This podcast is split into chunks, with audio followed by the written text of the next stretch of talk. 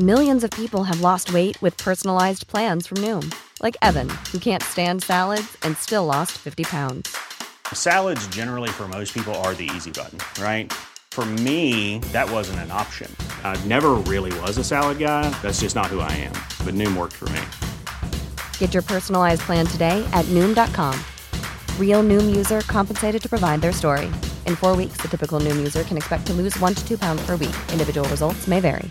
Hey, I'm Ryan Reynolds. Recently, I asked Mint Mobile's legal team if big wireless companies are allowed to raise prices due to inflation. They said yes. And then when I asked if raising prices technically violates those onerous two year contracts, they said, What the f are you talking about, you insane Hollywood ass?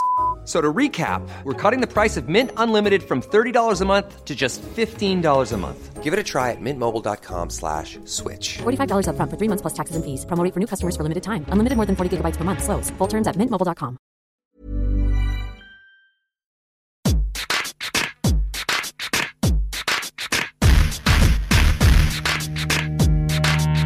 Hello and welcome to It's Anita Rani. Today I am going to be talking to Anushka Shankar. For those of you who don't know who she is, by the end of this podcast, you will have fallen in love with her. She is an incredible sitar player. No, she's probably one of the best sitar players on planet Earth. Her father was the legendary Pandit Ravi Shankar, the man who introduced the Western world to Indian classical music, and she is his protege. She learnt from the master and just ran with it. This is an amazing podcast because I've recently got to know Anushka. She's somebody that's um, been on my radar for years. I've always been in awe of her actually because she is she's a master musician. I love the music she plays. She is taking classical music and she has brought it on to a new level because she's worked with a lot of Western artists. She's had her work remixed. If you've never heard of her, you really need to check her out, Spotify her once you've listened to the podcast. Some of her stuff will absolutely blow your mind. And what she does is beyond playing an instrument. She is at one with that instrument when she connects to it. So for then to connect with her and sort of get to know her a little bit and then be invited to her home to interview her, just me and her, in her private studio, which she's had built in her home. I mean, it's making me feel goosepimples just talking about it. She's got some of her sitars put in special display cabinets, lit up. I mean, the room, the environment we're in is magical. The whole experience is wonderful. And also, she really opens up and talks about some quite horrific things that she's been through in her personal life, which she's been very open about and has talked about a lot in the press. And actually, she was involved in a big play about it. So after the, the big rape case that happened in India that really shocked the world, and India really came together, they called her Nirbhaya, the young girl that was raped on a bus a lot of famous women in India came out to talk about their own experiences of abuse. And remarkably, Anushka Shankar was one of those brave women who did it. By someone of her status coming out and talking about that, it has changed the way people engage and talk about those horrific experiences, particularly in an Asian environment where nobody talks about those things because there's so much shame attached to it. So she's incredible. She's talented, she's gifted, she's beautiful. She's a single mother of two young children and you need to hear this podcast because you will be blown away by it. So enjoy.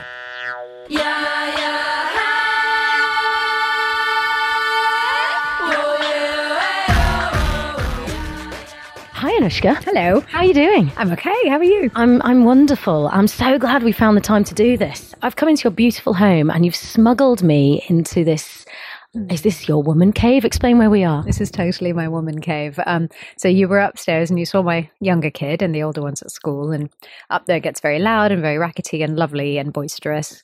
And then if I need to, I come down in here.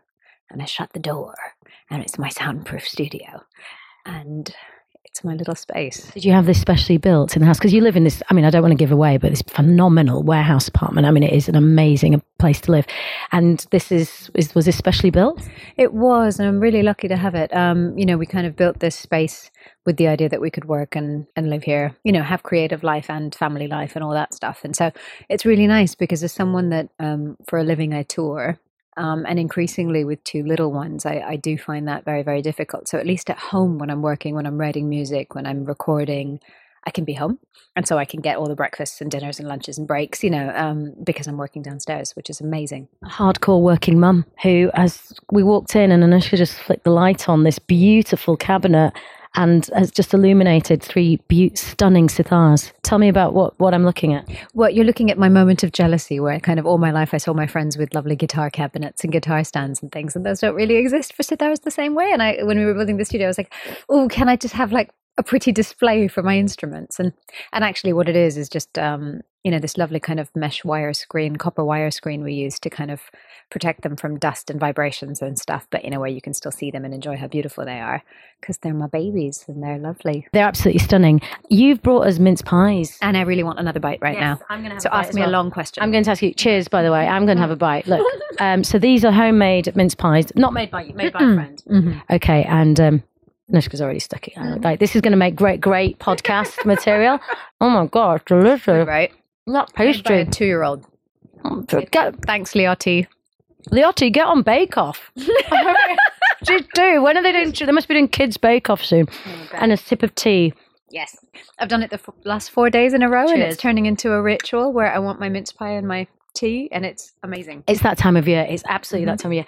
Um, we're both sitting on the floor. We've both got our feet shoes off, and um, I don't. know, Where do we even begin? Right? There's so much to talk about with you.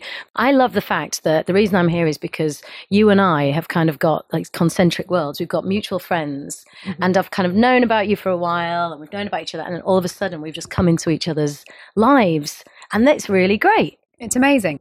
And yeah, exactly. I've kind of known of you for a while and kind of met you in social things for a while. And I don't know what suddenly happened the last few months where it's just gone boom. And I and I love when it happens with friends of friends in that way where you kind of go, okay, that person I love that much loves this person that much. So I already know they're wonderful. Yeah. So there's a kind of trust when you first speak. Yeah.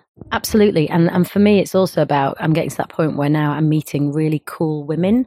You get to an age where you think, okay, I've had friends that I've known from different phases of my life, but now when I meet awesome women, it's like instant. It's like you uh, there's an understanding where you kind of get where you've come from, how hard you've worked, where you're at, and like there's no there's no bullshit, is there? No, there isn't, and and and I, I get what you're saying about this kind of identification of other strong women, where you go, okay, I get. I don't necessarily know the details, but I get what you've done. Yeah. And I applaud it and support it and want to be a part of it. Exactly, exactly, and, uh, and enhance each other's lives. But I want to talk about your career because let's introduce who you are to to to my audience. Hello, my audience. Hello, my podcast audience. This is super exciting. Um, yeah, I mean, we, I've, I, in the intro, I mentioned who your father is phenomenal, Ravi Shankar. I mean, was it, were you always destined to be a sitar player? Did you have a choice? Mm, let me chew my mince pie in. Go on, chew your mince pie. I'm going to have a sip of your tea. I'm sure I'm not going to ask you anything original, by the way. I do apologize for that. Now. What is funny about questions like that is I've been asked that since I was 13 and the answer has changed over the years. So so even though it's not like a new question, it's a new process. Do you know what I mean? Um, so at, as a teenager, I would have said, no, of course not. You know, I've completely been given the choice I want to have and all this stuff. And then in my 20s, I maybe said, well, yeah, there was some pressure, but I always knew what I was getting into. And and now increasingly, I kind of go, yeah, no, there, there. On one level, there wasn't much choice because I was told there was choice by two very loving and supportive parents, you know, who really wanted me fundamentally to be happy. But at that young age, it would have been a it, like impossible to escape the scenario, if you know what I mean. Like I knew who my father was. I knew um, how many people would have wanted me to quote unquote follow in his footsteps, and I and I knew he really wanted me to. As much as he also just wanted me to be happy, he really wanted me to play as well. So as a kid, that meant that of course I said yes, even though I was asked. Of course I said yes. So so it was a kind of mixed bag. It was a mixed process of feeling pressured, not that I was being actively pressured, but feeling very pressured, but also loving music and loving it and having grown up in the environment, enjoying it, finding my way with it. And fundamentally, I think the older I got, I didn't want to deny myself the fact that I did love it because of the pressure. So I kind of swallowed the pressure, if that makes sense, in order to keep doing what I loved. you get to spend all that time because he was your dad, obviously, but he's also your your guru. You know, your musical master. Sort of explain what that means. in Indian classical music, um, it's an oral tradition. So what that means is the music is passed down from guru to student, um, one generation at a time, and that puts the teacher, the guru, at the kind of center of the learning process, much more than in any other musical style where a teacher is hugely important, but the material is kind of available. They become your direct source for everything. And and there's a respect afforded to that, um, which is correct. You know, that really puts them um, in Indian in the Indian belief system almost in a position of of godlike. Um, and, and that's a beautiful thing. It comes with a lot of respect and reverence and a very beautiful relationship. But when it's also your parent, that can be really tricky. And um, and I, I give my dad all the credit on that one that he was deeply averse to just having a very formal guru and student relationship with me. Um, and so he put a lot of work into sort of as when I was a child, dividing our relationship, almost sometimes as simply as based on what room we were in. You know that like we're in the living room now, we're being casual. This is I'm your dad, and we're hanging out, and you can say things, you can argue, you can. I mean, here we're in the music room, and this is a bit more serious and a bit more formal. So give me your focus, and you know, let me teach you. And and we sort of carved out this way of of dipping into the different dynamics um, as and when were appropriate. And then, of course, as the years went on, that became one big multifaceted relationship. Yeah, wonderful. And you went on tour with him, and, you know, just Yes. amazing. It was extraordinary. I mean, we toured together for, I guess, 22 years or something. You know, I started performing when I was 13. And and then by the time I was 14, I was doing all his shows. And so we just went on the road together. That's amazing. It's phenomenal. I mean, you've lived, you're only 36. Mm. I shouldn't do Do you mind me saying your age? No, I don't mind. I'm older. Ask me in a couple. Yeah, she's Yeah. older than me. I'm older. I'm older. It's fine. Um, uh, but, like you've done so much. You've done so much. I have to say, in your defence, I am sure, and you probably know this, that had you not really taken to it in the best way, I'm sure your dad would have gone. It's okay. Go and do what you want just do. go do something else. Yeah, it's fine, honey. You've obviously got the gift. We know you've got the gift. Well, I mean, talent's a funny thing. I think you can have talent, and and increasingly, I find that's okay to say. Like, talent's just something. Like, I have black hair, you know. So yes, I have a musical aptitude, and that's fine. And I think um, having you know an ability to learn languages, or a skill with language, or a skill with music, um, can help. And then it's what you do with it. And I think in my case, that was what I put into it, and also what my dad put into it. You know, because as a teacher, he really was an incredible teacher. And so I got so much out of that. But then, of course, I brought myself to it. Of course. My own practice, my own focus. And that's, you know, I think that's where you you get what you get from. Yeah, yeah, yeah, of course. And it's no different to kind of a lot of, you know, parents bringing their children, you know, children of doctors becoming doctors or whatever, actors. If we're thinking about India, mm-hmm. a lot of them go into the film industry. But obviously, then at some point, you made a decision that this is something that you want to pursue as a career for yourself. Mm-hmm. And that came at a really young age as well, didn't it? Well, I think I was forced into a decision. Now I'm going to eat the mince pie. Okay, I'll try and make this answer nice and long until you finish chewing. I was forced into a decision at that point where everyone else was going to university. So I was in high school and and as I say, I'd been touring. So it was very tough what I did actually, because I toured around the world and was going to a normal high school at the same time. So sometimes I'd leave for two months, carry my paperwork, you know. It wasn't anything extraordinary, but it was a kind of focus that I had on wanting to have a normal life, but also wanting to have this touring career. But at that crossroads moment of like everyone else was going to university, that was when I really had to look at what I was doing and go, well, I can't keep doing both at this moment in time. Do I want to put music on pause and go to university for four years? Or do I want to put university on pause and fully go into touring? And the answer felt quite clear at that point that like I already loved touring and and that was what I wanted to do. So I put it on pause for one year and then I put university on pause for a second year and then it's like ah And, and you've released how many albums now? nine And how many Grammy nominations? six. I'm laughing because the it's way you phrase amazing. and you were the first Indian to perform at the Grammys, is that right? yeah, You were, when was that? 2000? 2005, so I was 24. 24 years old, and there you are performing at the Grammys. I mean, is that something you just, you just taken your stride because you've seen your dad be so phenomenal, or did it? uh, Do you do you also have moments where you go, "Holy crap, I'm playing the sitar at the Grammys, and I'm the first Indian to have done so"? That I mean, that's massive. It was awesome, and it, no, I was completely excited by. It. I mean, I mean, almost. It's tricky. I, I appreciate your question of like, did that not feel like a big deal because of all the things that he had done? And of course, the flip is true as well. That it felt like a really big deal because of all of the things he had done. That there was something that I was being asked to do and being recognized for, and that felt really lovely. Um, and stuff like that does feel really good. You know, in in I try and keep it all in the right perspective, but but it is exciting and it is lovely. And I think in that world music category, I was um, I was the first Indian woman to be nominated, and I was the youngest person ever to be nominated, and that kind of stuff. Yeah, it feels, it does feel good. It does feel good. What I really like is that your albums, there was a point where you decided that you, you didn't just release classical Indian albums. You wanted to do something a bit different. Tell me about what that process was. I'm very aware that we've not even looked at the instrument as well. We're going to, is that, is that the one you will do it? Well, I'll get another one from You'll do get one, and we'll talk about the sitar in a minute. Um, but yeah, yeah, you want you made a decision to move away from just classical Indian music.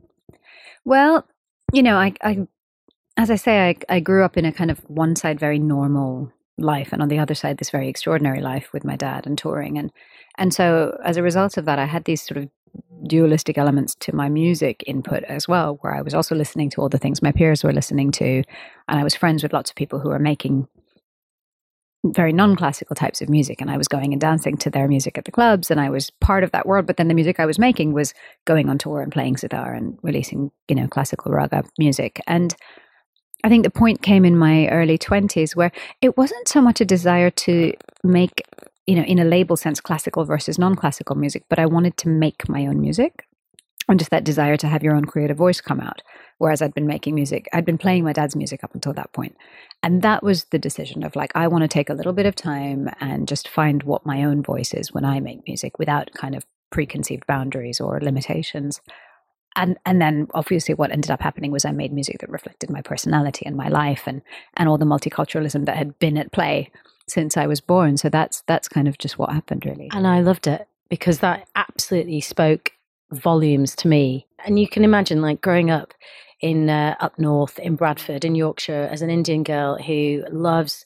Actually, I loved classical music bizarrely without it mm. kind of really being part of my life, but just loved it, Indian classical.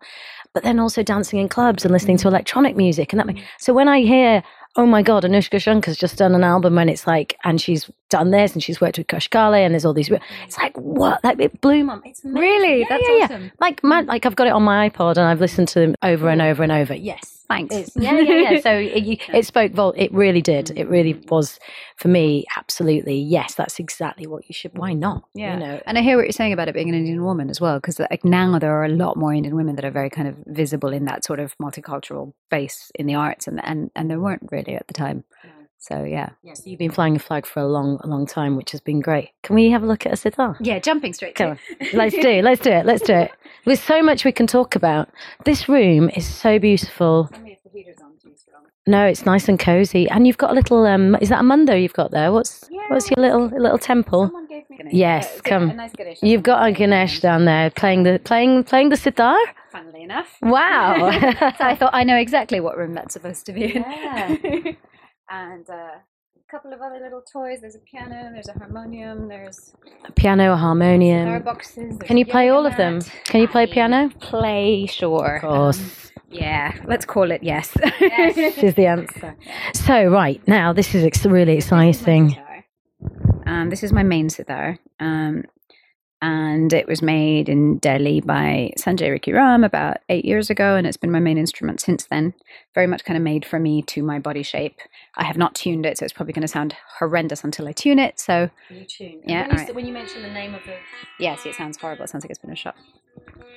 Oh, this is embarrassing. Sounds amazing. Isn't there a famous thing where your dad was tuning on. on the Bangladesh concert, yeah, where he starts tuning and everyone started clapping. And he picked up the mic and said, Well, if you like the tuning so much, I hope you like the first piece. I love that. I have seen it. So, right, explain how you're tuning it because there's lots, right? Talk, talk me through what's Tuning a sitar is a complicated event. There are 19 strings, but 13 of those are what we call the sympathetic resonating strings, and that's what I'm fiddling with right now. And the problem with them is the beauty about them is that they resonate when you play on the main strings. The problem with them is therefore they have to be perfectly in tune because if you've got one of these strings out of tune, then they'll zing out out of tune when you play on the on the main string. So get these in shape and then and then get the main strings in shape. These are two rhythm strings which you tune to the tonic and they're used to kind of punctuate phrases but also in fast rhythm sections and stuff like that. And it's beautifully ornate as well. It is, yeah. Um, yeah. It's, it's, a stunning, stunning, stunning instrument. What, what's it made out of? a mix of wood and a gourd. This part, the base at the bottom, is a dried pumpkin. Did you know that? I learned that recently, and I didn't believe the fact they were like, "It's a pumpkin."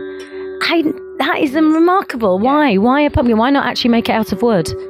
Well, I don't think you can get this shape and this texture um, out of wood, and that's just traditional. And now they're grown specifically for that. And yeah, they've got little pumpkin molds sitting outside in the back garden or something. I don't know. Getting there.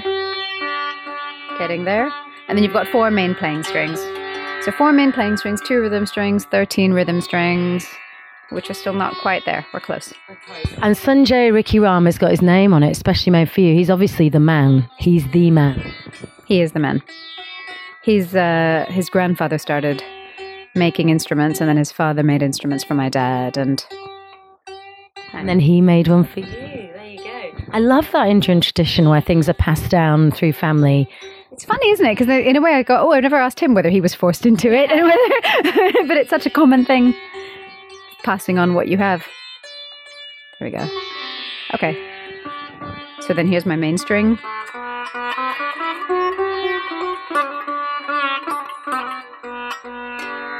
Almost. As I say, complicated process. I'm having, having an out of body experience where I'm sit- I've just dawned on me that I'm sitting with you in your recording in your studio. Closer to me than any interview. I'm, I'm I'm basically sitting on top of my Anushka. in- instrument. Here is Anita. and It's amazing. I can't. Like, I, this is not. thing, isn't it? Yeah. so it's tuned. Uh, yeah, it's. Is it very like? Can we ask the cost if if somebody wanted to buy? I mean, obviously this. Depends, you know. I mean, I think this one's obviously made specifically for me with a few details that are specific to my body size and shape. But you can't. I mean, it's nothing like the Western classical instruments. You can get like the best sitar for under two thousand pounds, which is really not that much if you think that like someone would have to spend ten to twenty thousand on like the best saxophone or something. Yeah, or a violin could be a million. Of course, then you're in that range, yeah. So there are some. There's one instrument back behind you there, which is um, one of only five sitars made by this man called Nodu Mullick, who made sitars exclusively for my dad. And so there's only five of them in the world, and they're really exceptional instruments. So I- don't know what the price on that one is, you know, because it's very much a one of a kind, even more so than a Stradivarius. But you know, the costing's just different. Um, And I guess well, this is yours, so this is priceless. So can we? Can we? I don't know. I don't even know what to ask you to play. You, I mean, you just give, us something. I'll give you something, and you'll have to. I'm just going to put in a caveat that the last time I played my instrument, embarrassingly, was the 5th of November at that show in Bombay. and today is the, I don't know when you're going to release it, but today's the 12th of December, so I'm a good five weeks away from my last. Um, And can that make that can have an effect? it's horrific. I mean, if you see my fingers, which they can't see, but five weeks ago I had really solid black lines dug right into my finger and no sensation. Um, and now I'm starting to feel my fingers again. Like the skin has softened very much. And so right now, if I I will try and play for you, but it'll it'll do that. It'll slip off the string and it'll.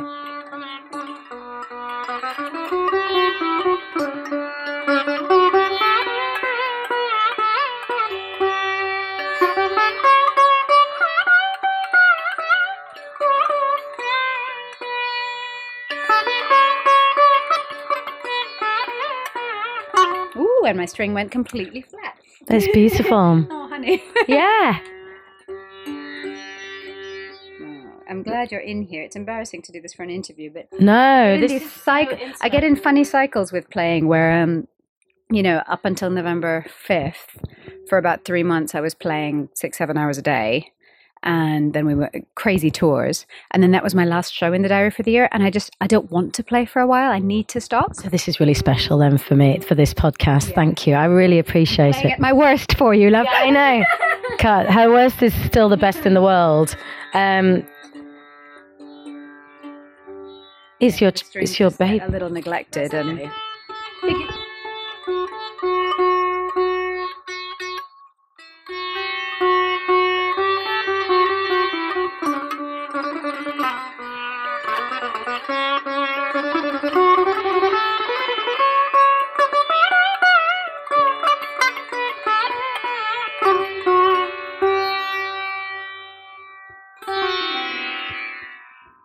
Amazing. start doing my scales again tomorrow. oh no, thank you so much. I mean, that is a beautiful. Be- what's what's the white bit around the edge? So you know? traditionally, um, it was kind of deer horn, and now it's plastic. And they use um, enamel and different things to do the colored ornamentation. And again, here on the bridge work and stuff, traditionally horn. Now they tend to do new instruments with plastic. The, this one is still the old horn bridges. Um, I think they're still working on trying to make the plastic sound as good as the horn, which would be very nice when they do. I'm still trying to get over the fact that I've just been practically sitting on top of you listening were to you play. in my lap, yeah. I know. my hairs are standing on end. Uh, my palms have gone all sweaty. I mean, it's to me, it's it's stunning. There's just something about for me. Um, for me, it's about it connects with my some my heritage, and it's it echoes deep. Really echoes deep. Um, but just to hear someone who's so good at what they do, and you know, the top of their in the world to play like that, yeah, amazing, amazing. Thanks. Yeah, thank you. Um, so how do you do it? You're a, you're an international sitar su- musician superstar. You you have this, of course, beautiful home, and you've got your recordings. You've got two children. Mm. You're a mum. Mm. How do you make it all work? How do you how do you just come back from a tour where you you you went to India? Mm-hmm. How how do you do it? I don't know. I mean, I, I sort of, I, I do a lot of work, a lot of work on, um, on myself and on trying to make decisions from the right place, you know. And there's been a kind of learning curve through having children that has been sometimes a process of trial and error, you know, where um, the first year that my older boy Zubin was born, that year had already been booked two years before that. So it was booked on the basis of me not having children. And so the year he was born, I did 96 shows. And he was just kind of on tour with us. And my sound men would kind of just build a bed into whatever tour bus we were on and and off we would go. And uh, and it was an amazing adventure. But the next year, the level of exhaustion I felt from having not known what I was going to get into. I think a lot of women you come into having kids and you don't know what it's going to be like and you don't know what the differences are between for example, my male musicians who I work with, and they have kids and they go on tour, and their partner is the one that's at home making sure the kids are all right. And then there I was trying to do the same thing, but it wasn't as easy, you know. And, and I and I crashed really badly. And I and I also found, obviously, with my kid, that there was this kind of adventure, but a lack of stability and a lack of. And I thought, no, I need to, I need to scale back. And scaling back has been a, a different process year by year. You know, some sometimes it means still 40 or 50 shows, but in a way that I've really designed very carefully to know that I'm able to still be solid and be their mum. Um, and sometimes it means no, I can't do that, and um, and I need to be here to make sure things are solid. And now I've got two, and that became exponential, obviously. So I kind of went right. I know what it's like to have a kid now, so I can do this. And then suddenly there were two, and I didn't know what that was like at all. So it's a learning curve. It's a- When you're ready to pop the question, the last thing you want to do is second guess the ring. At Bluenile.com, you can design a one of a kind ring with the ease and convenience of shopping online. Choose your diamond and setting. When you find the one, you'll get it delivered right to your door. Go to Bluenile.com and use promo code LISTEN to get $50 off your purchase of $500 or more. That's code LISTEN at Bluenile.com for $50 off your purchase. Bluenile.com code LISTEN. Hiring for your small business? If you're not looking for professionals on LinkedIn, you're looking in the wrong place. That's like looking for your car keys in a fish tank.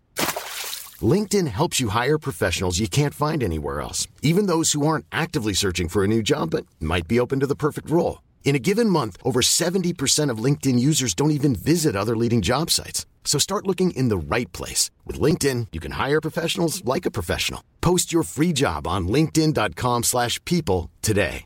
Imagine the softest sheets you've ever felt. Now imagine them getting even softer over time. That's what you'll feel with Boll and Branch's organic cotton sheets. In a recent customer survey, 96% replied that Bowl and Branch sheets get softer with every wash. Start getting your best night's sleep in these sheets that get softer and softer for years to come. Try their sheets with a 30-night guarantee. Plus, get 15% off your first order at bollandbranch.com. Code BUTTERY. Exclusions apply. See site for details. Learning curve, and we don't get it right all the time. How did you get your energy? You said you crashed really badly. I mean, I'm I'm not surprised. Newborn, ninety, how many? Ninety six shows. I mean, good you know, amazing that you did that. So what did you do? How did you come back from that? What, like, did you just lock the doors? That's it, time out. I didn't. I wish I had. I mean, I, I think learning to do less has been a lifetime lesson for me because I was kind of born into a family of doing, you know, and you play and you perform and you travel. And that's what, you know, there, there's legends about that, family legends about the kind of things that family members, including my dad, have done and what they've played through. And even when this was happening, they still went and played. And there's that kind of show must go on mantra, you know, which I absorbed. And then in my own life, have started to realize I don't always buy into where I think actually right now it's not about the show going on. you know, it's about making sure I'm okay to do the next hundred shows by by being okay right now. So I did cancel some things at that point and and from there have just been really, really careful about what I try and commit to. And and, and a lot of when I said I do a lot of work, I mean some of it has just been trying to operate really clearly on what my values and priorities are. You know, because I've spent my whole life being a musician where that's always come first. And in the last few years, obviously, that's changed and that doesn't come first anymore. Was that natural? Did you? No, it's not been natural. I mean, in some ways, yes, there's an instinctive thing of like, obviously, I love my children more than my instrument. Like, that's innate and that's obvious. But when that comes down to like, would I selfishly rather go and be able to do every big career thing that I'm asked about? Uh, yeah, sure, I would you know but i start to learn that there are consequences about how much i'm away from my children and and what that does for them. And and i'll never get that back once i've done it you know. So you know there are definitely times where i have to kind of say no to something amazing and then watch someone else do it. And that's that's life isn't it? Like it's just been a process of learning that you can't do everything all the time. Sadly that's life for women more than it is men. Yeah. The idea that we can have everything it's bullshit. It's absolute bullshit. I feel like I, fe- I, I was spoon fed my whole life this lie about what it was going to be like in this post feminist society that I thought I was growing up in, you know. And then suddenly you realize it was complete bull. I totally agree. Mm. Yeah, we're told you can have everything, you can do everything, and so much pressure. Mm-hmm. It's actually so much pressure. It's like I get it, but it's actually yes, as a woman, you can you can have kids, you can have a career. Mm-hmm. Actually, no, and that's why I'm really careful when people do that thing of asking that question of how do you manage it all, you know? And I said, don't, I don't. It's really hard because I feel like I used to read interviews with other people. And especially when I was in that kind of confusing phase after having my first kid and was trying to figure out how to do it. And you'd see like this celebrity's bounced back to their body five weeks after their, and look, this one's making three films and that one. And the spin is always just look how they're doing it. They're doing it all perfectly. They're doing it all easily. And I just think, you know what? Like, I don't need to absorb that. Nobody else needs to absorb that. No one knows what she's going through and the mm-hmm. sacrifice she's made. And also, you know this kind of celebrity like they'll have they will have help they may have a trainer, you know, and if she's off to do a movie, then she'll be made, someone will be making sure that she's looking like that to get in. Mm-hmm. So the yeah. whole thing is just a nonsense. Exactly. And I think just to try and be honest about that. So if someone else is reading an article where they say to me, How do you do it? that I'm saying it's really, really hard. And like one day at a time, we try and make the best decision. And, you know, and you have to make sacrifices. Mm. Yeah, your your choice, yeah. obviously. And I think that's the key. Is like when I talked about my priorities uh, and my value system, it's like it's not for me to make my children make sacrifices. Like as an adult, I can make sacrifices. I have that choice, and I can't make that choice for them. They didn't choose to be born to a busy sitar player. You know what I mean? So it's like I go, okay, I need to make sure they're okay first. That's that's the first thing, and then from there, what all what all can I do? Lucky them. They've got the best mum and they're absolutely beautiful. I met the little one. oh my God, he's to die for. Yeah, he really mm. is edible. I'm glad you mm. said that. It's actually a condition because I see like really chubby babies and I, want to bite. I want to bite. I just said that about someone else's child this morning. I said, I just, um, this thing is happening in my mouth where I want to just. Mm. Do you think since you've had kids um, that it's kind of I don't know, changed something about you as a woman that's made you see the world in a different way and solidified. I feel like in the last few years, um, I, I, hear a lot more from you, and you're very outspoken about how you feel about things politically, and certainly things that have gone on in India. Like you've really put your neck on the line and stepped up and gone right. Well, this is me you all know who I am, and this is how I feel about this. And you, has is that something that's happened since you've had your kids, or what? Yeah, unequivocally. I, I can't necessarily analyze it, but I know that having kids makes everything feel a lot more precious and urgent. And so when things feel unjust, it, it, there's an urgency to my worry that's selfish actually it's about my children and their future and where i care about the world and when you see things happening to other children it feels at least for me, I feel that more deeply than I used to before. Um, because I know how I feel about my children, so I know that those kids are someone else's kids, and they, you know, it, I just, I just know what that would be like, and and it feels more wrong, and and even just my my feminism has changed. The quality of my feminism now feels a lot more to be honest, impatient and angry, where I'm just over the kind of gentle process of going, well, maybe it could be a little bit, oh, come on, you know, I just, I just want this world to be better. yeah, I'm with you. I feel the same. I don't know what, I'll tell loads of things have probably happened. It feels like all of a sudden there's this new wave of feminism where everyone's like, right, enough is enough. How can we still be talking about equality? How can this conversation still be happening? And I guess other things have happened where the world is becoming more and more right wing, and men, you know, we, we can see what's happening around us and all these kind of sexual abuse scandals that are coming out. You've got Trump in America, the whole thing. And every, I think women have just gone, right, if we don't speak up now, then when? When? when? Yeah. If not now, when? Really, that's that's it. And I think again, coming back to that idea of like I think I internalized and spoon fed a fiction that feminism. I, have always been a feminist. It's not that I thought it wasn't relevant anymore, but I, I believed that we had done more than we really had.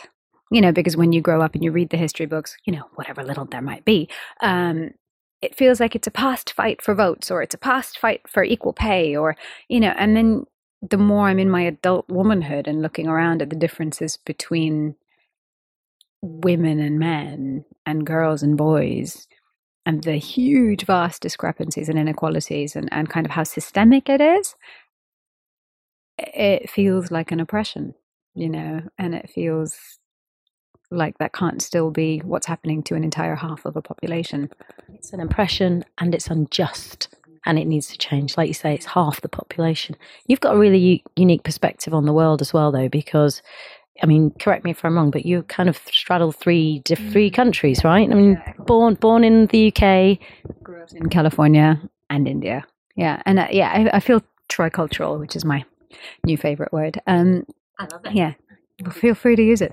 Um, yeah, where it, it, it just it has been interesting for me because I do often get a kind of constant global pers- well i shouldn't call it global but but a multifaceted perspective and and i think i had that starting from more than 20 years ago when that wasn't necessarily as easy to have. I think now the world has become such that you can have that a bit more easily and and I feel like when things happen whatever they may be, but for example, the, the Delhi gang rape that happened four years ago, and I, I was on tour globally, and of course, I'm an Indian female musician, so this was something I was speaking about around the world, and so I could kind of see the difference between perspectives and situations in France versus different parts of America to India to London to and so there's just this kind of amazing opportunity to see how people's perspectives and experiences mean they internalize stories in completely different ways. Just to remind people, that was the horrific case that happened um, where a girl was going home from the cinema. Um, December sixteenth, two thousand and twelve. It was, and she was gang raped by five men, and um,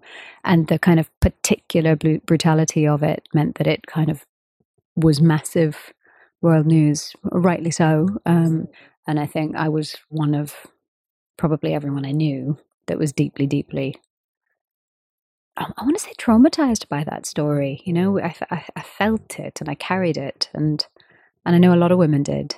I mean, talking about it now, I don't. I still feel it. I yeah, still I feel it in my stomach. It's this really horrible thing where, for some reason, in that moment, the whole world stopped and was talking about that story. And to me, in my experience, I feel like that was the cat. That was the moment that has kind of generated this new wave of feminism that has continued to build for different reasons around the world. But that was the first moment in my lifetime that I remember the whole world talking about women and sexual violence at the same time. And it changed your life as well because you talked about your own experience of it, your own abuse. Yeah. For the first time in your life, you made that public. What, why? Explain why you did that.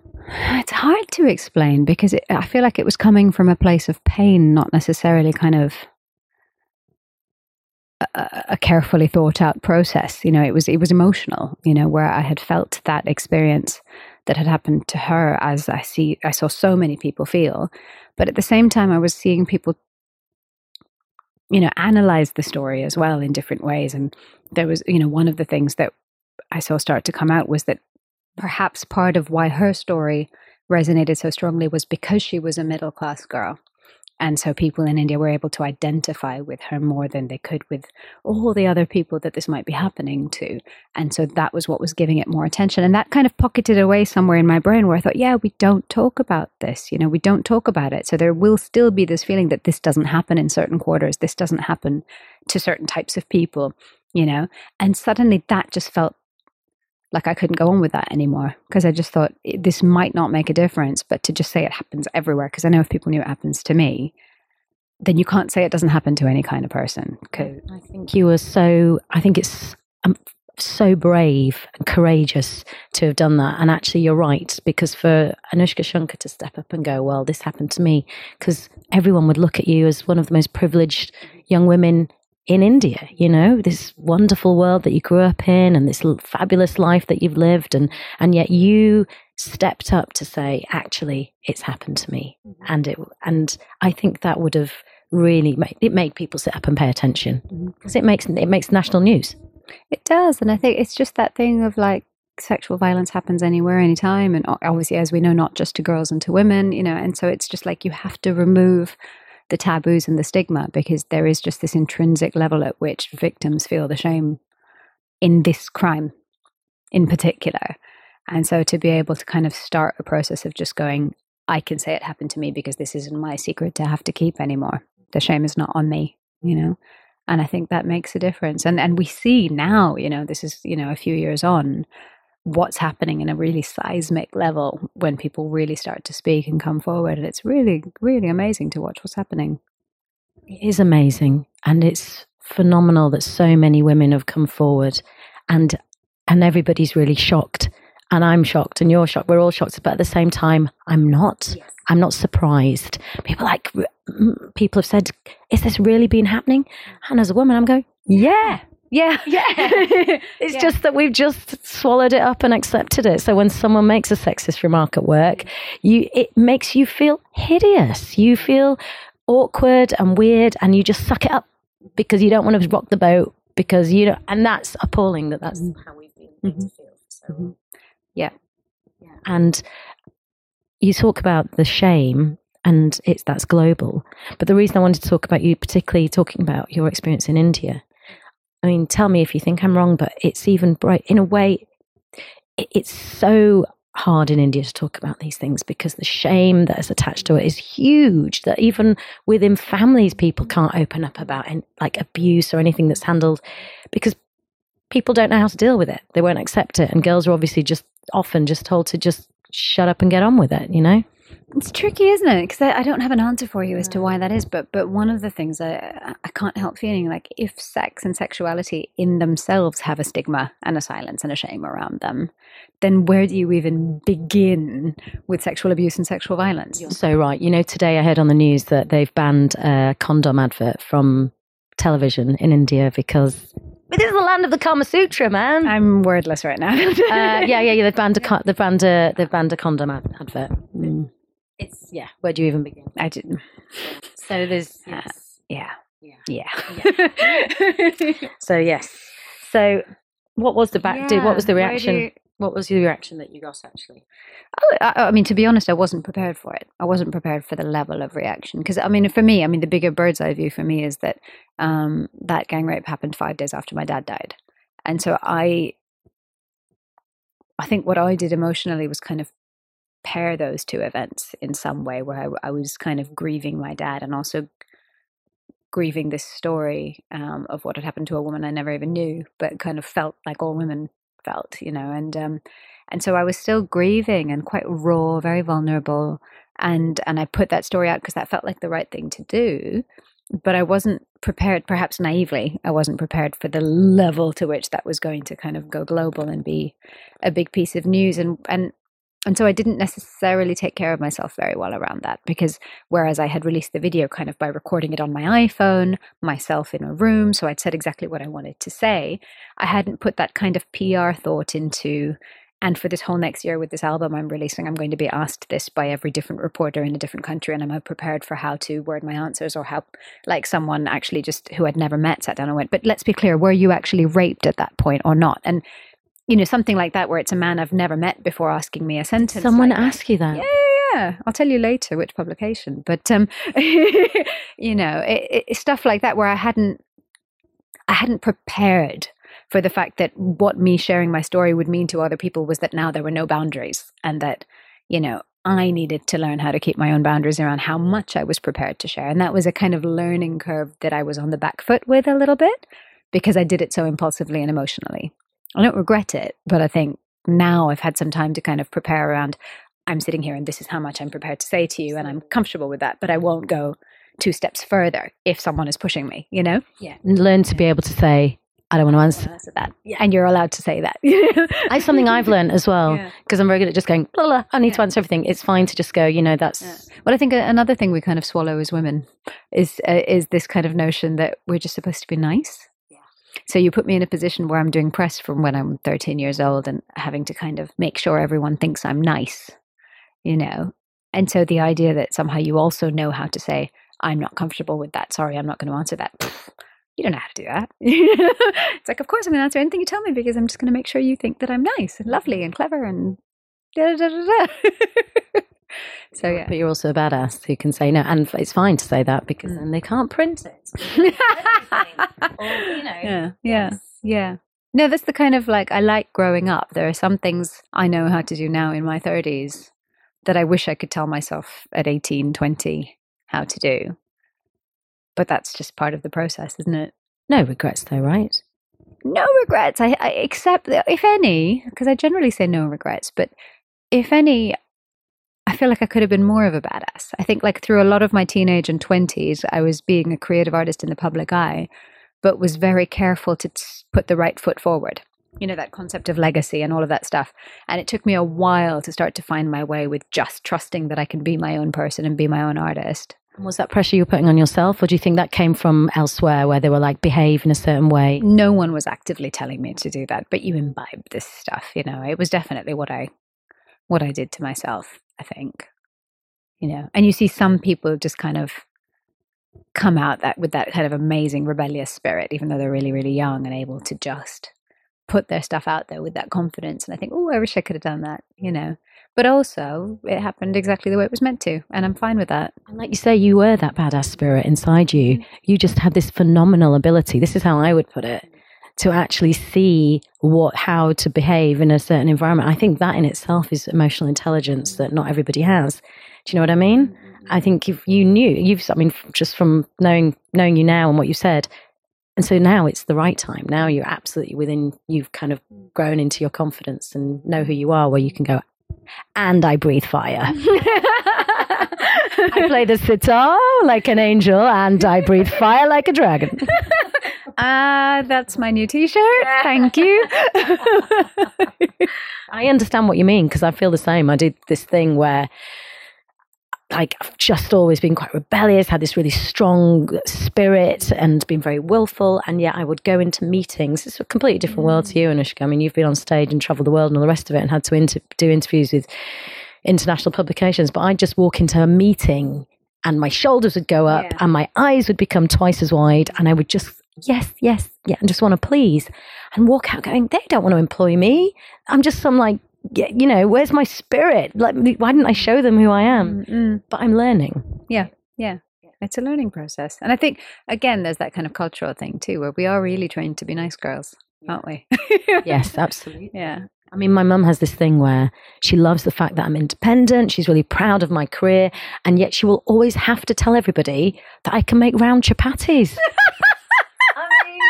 What the hell? You're one up on me there, love. I don't, by the way, I'm, I can, but I don't. I choose not to because I cannot be bothered. yeah. Sometimes, if I want to eat a nice homemade chapati, I will cook it, fine. But it's the expectation like, stop it, mum. Whereas uh, my six-year-old called someone out on being sexist in front of me last week, and I thought, okay, I've done my job. You know, this is good. He was like, "That's a really sexist thing to say. Boys can do that, and girls shouldn't have to do that." And I thought, oh, I love you so much right now. Bringing up two feminists. So, what's next? What's happening now? Yeah, I mean, you've just come finished the tour in India. Finished the tour with the silent film Shiraz that I scored, which is going to come out on DVD in February. And I just found out they're going to screen it um, on a limited release, like at the BFI, for example, in February for about a week or so, and other theaters at too.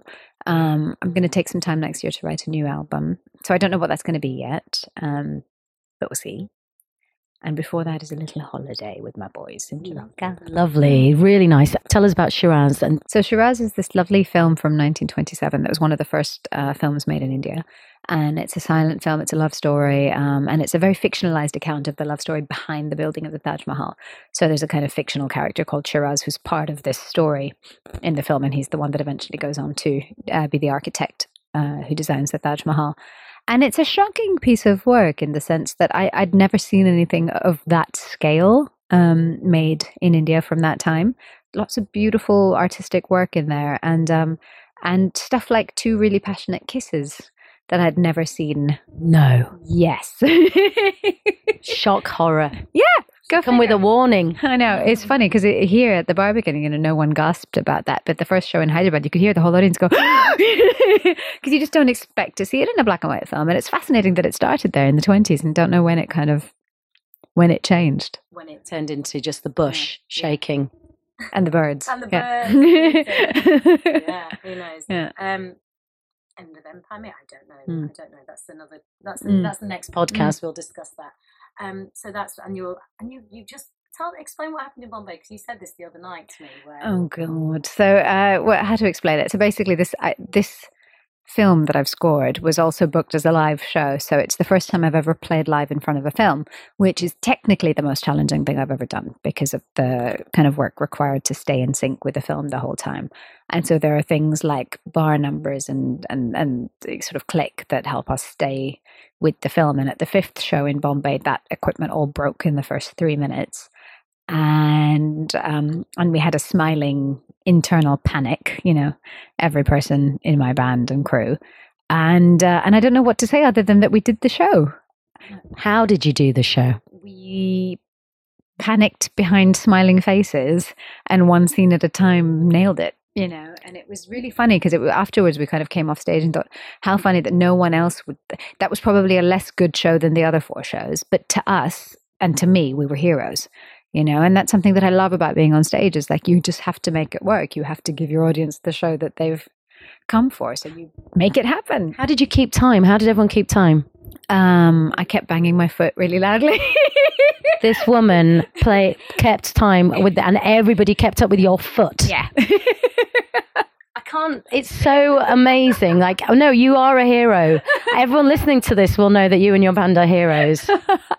How many pieces had you broken that like score into? well i mean it's an hour 47 minutes of music um so we had 35 scenes and we had a lot of material it was re- no it was definitely the most stressful show i've ever done and i couldn't stop sh- speaking at shouting level for about three hours after the show from adrenaline it was hilarious yeah Yeah, when you come off stage and Yeah. something's gone that badly wrong. run an olympic marathon or something it's just You did that. You nailed it. You nailed it. Yeah, we haven't even mentioned your sister. Yeah, we've got to. Let's mention, like, you won't know, but you might know. You probably will know, but um, your sister is Norah Jones, who is another hero. Like, I just amazing, amazing jazz singer, songwriter. When did you discover that she was your sister? So I knew she was my sister from when I was born. Um, the world didn't discover that I had a sister until I was about 20, which is when she released her first album. So obviously that's when they started taking interest. None of us had a secret. No one gave a shit. Do you know what I mean? Until she was making music and there was a story to tell. So so the story was told in the most dramatic way possible. And um, and that was something for us all to weather, you know, because of, of course it's weird when when stuff's out in the public that's not quite how it is. But we've, you know, we've been very close from the beginning. Your dad's genes are amazing, aren't they? Yeah, they're not. Two gorgeous girls, amazing musicians, so talented. And have you worked together? We've worked together on a couple of things. That, uh, first, on the Breathing Underwater album, I did with Karsh Kale, we did one song, and um, and then we worked a bit more elaborately together on my album called Traces of You, which is the one I was writing when my father passed away. So at that point, I'd already spoken to her about being on the album, and then like all this stuff just started pouring out, and I wanted her to be on it. So we did three songs together at that point, and um, yeah, it's funny. Like we, so obviously we haven't worked together a huge amount, but I think there's a sort of trust and relationship that's already there. So the working together just flowed very easily. I watched something really moving actually when you both went to receive your dad's Grammy Yeah, and the two of you went. It was re- it's really moving, really moving. And he he only just passed away a few months earlier. It was about two months before that, and um, so he got the Lifetime Achievement Award at the Grammys. Um, I guess I guess almost five years ago now, and uh, and so we accepted it together, which was amazing. It was amazing, amazing to watch these two talented, gorgeous sisters get up on stage to talk about their phenomenal father.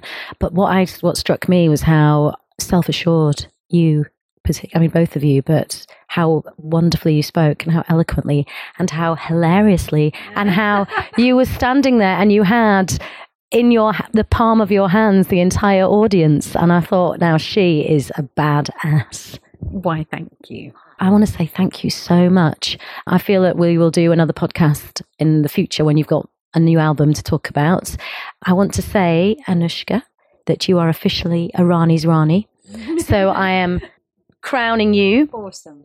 Yes, so welcome. Welcome to the club. You are um, incredible. And thank you so much for your time and allowing me into your inner sanctum and having that wonderful, intimate moment where you played the sitar for me. It's, I'll treasure that for as long as I live. Thank you so much. If you enjoyed that podcast, please leave a review on iTunes and tell all your friends. We want to get as many people on board as we can. You can also follow me on Twitter and Instagram, it's Anita Rani, or go to my website, it'sanitarani.com. Next week, I'm going to be talking to the incredible Scout ambassador, the first black British man to have walked to the North Pole, Dwayne Fields. See you on the next one.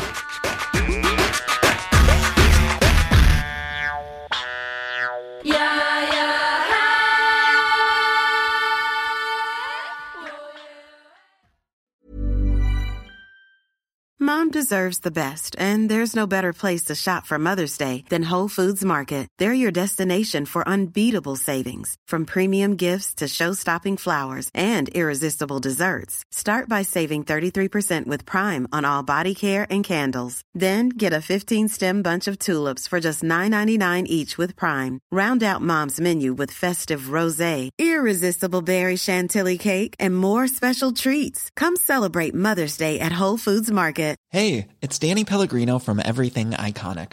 Ready to upgrade your style game without blowing your budget? Check out Quince. They've got all the good stuff shirts and polos, activewear, and fine leather goods, all at 50 to 80% less than other high end brands. And the best part? They're all about safe, ethical, and responsible manufacturing. Get that luxury vibe without the luxury price tag.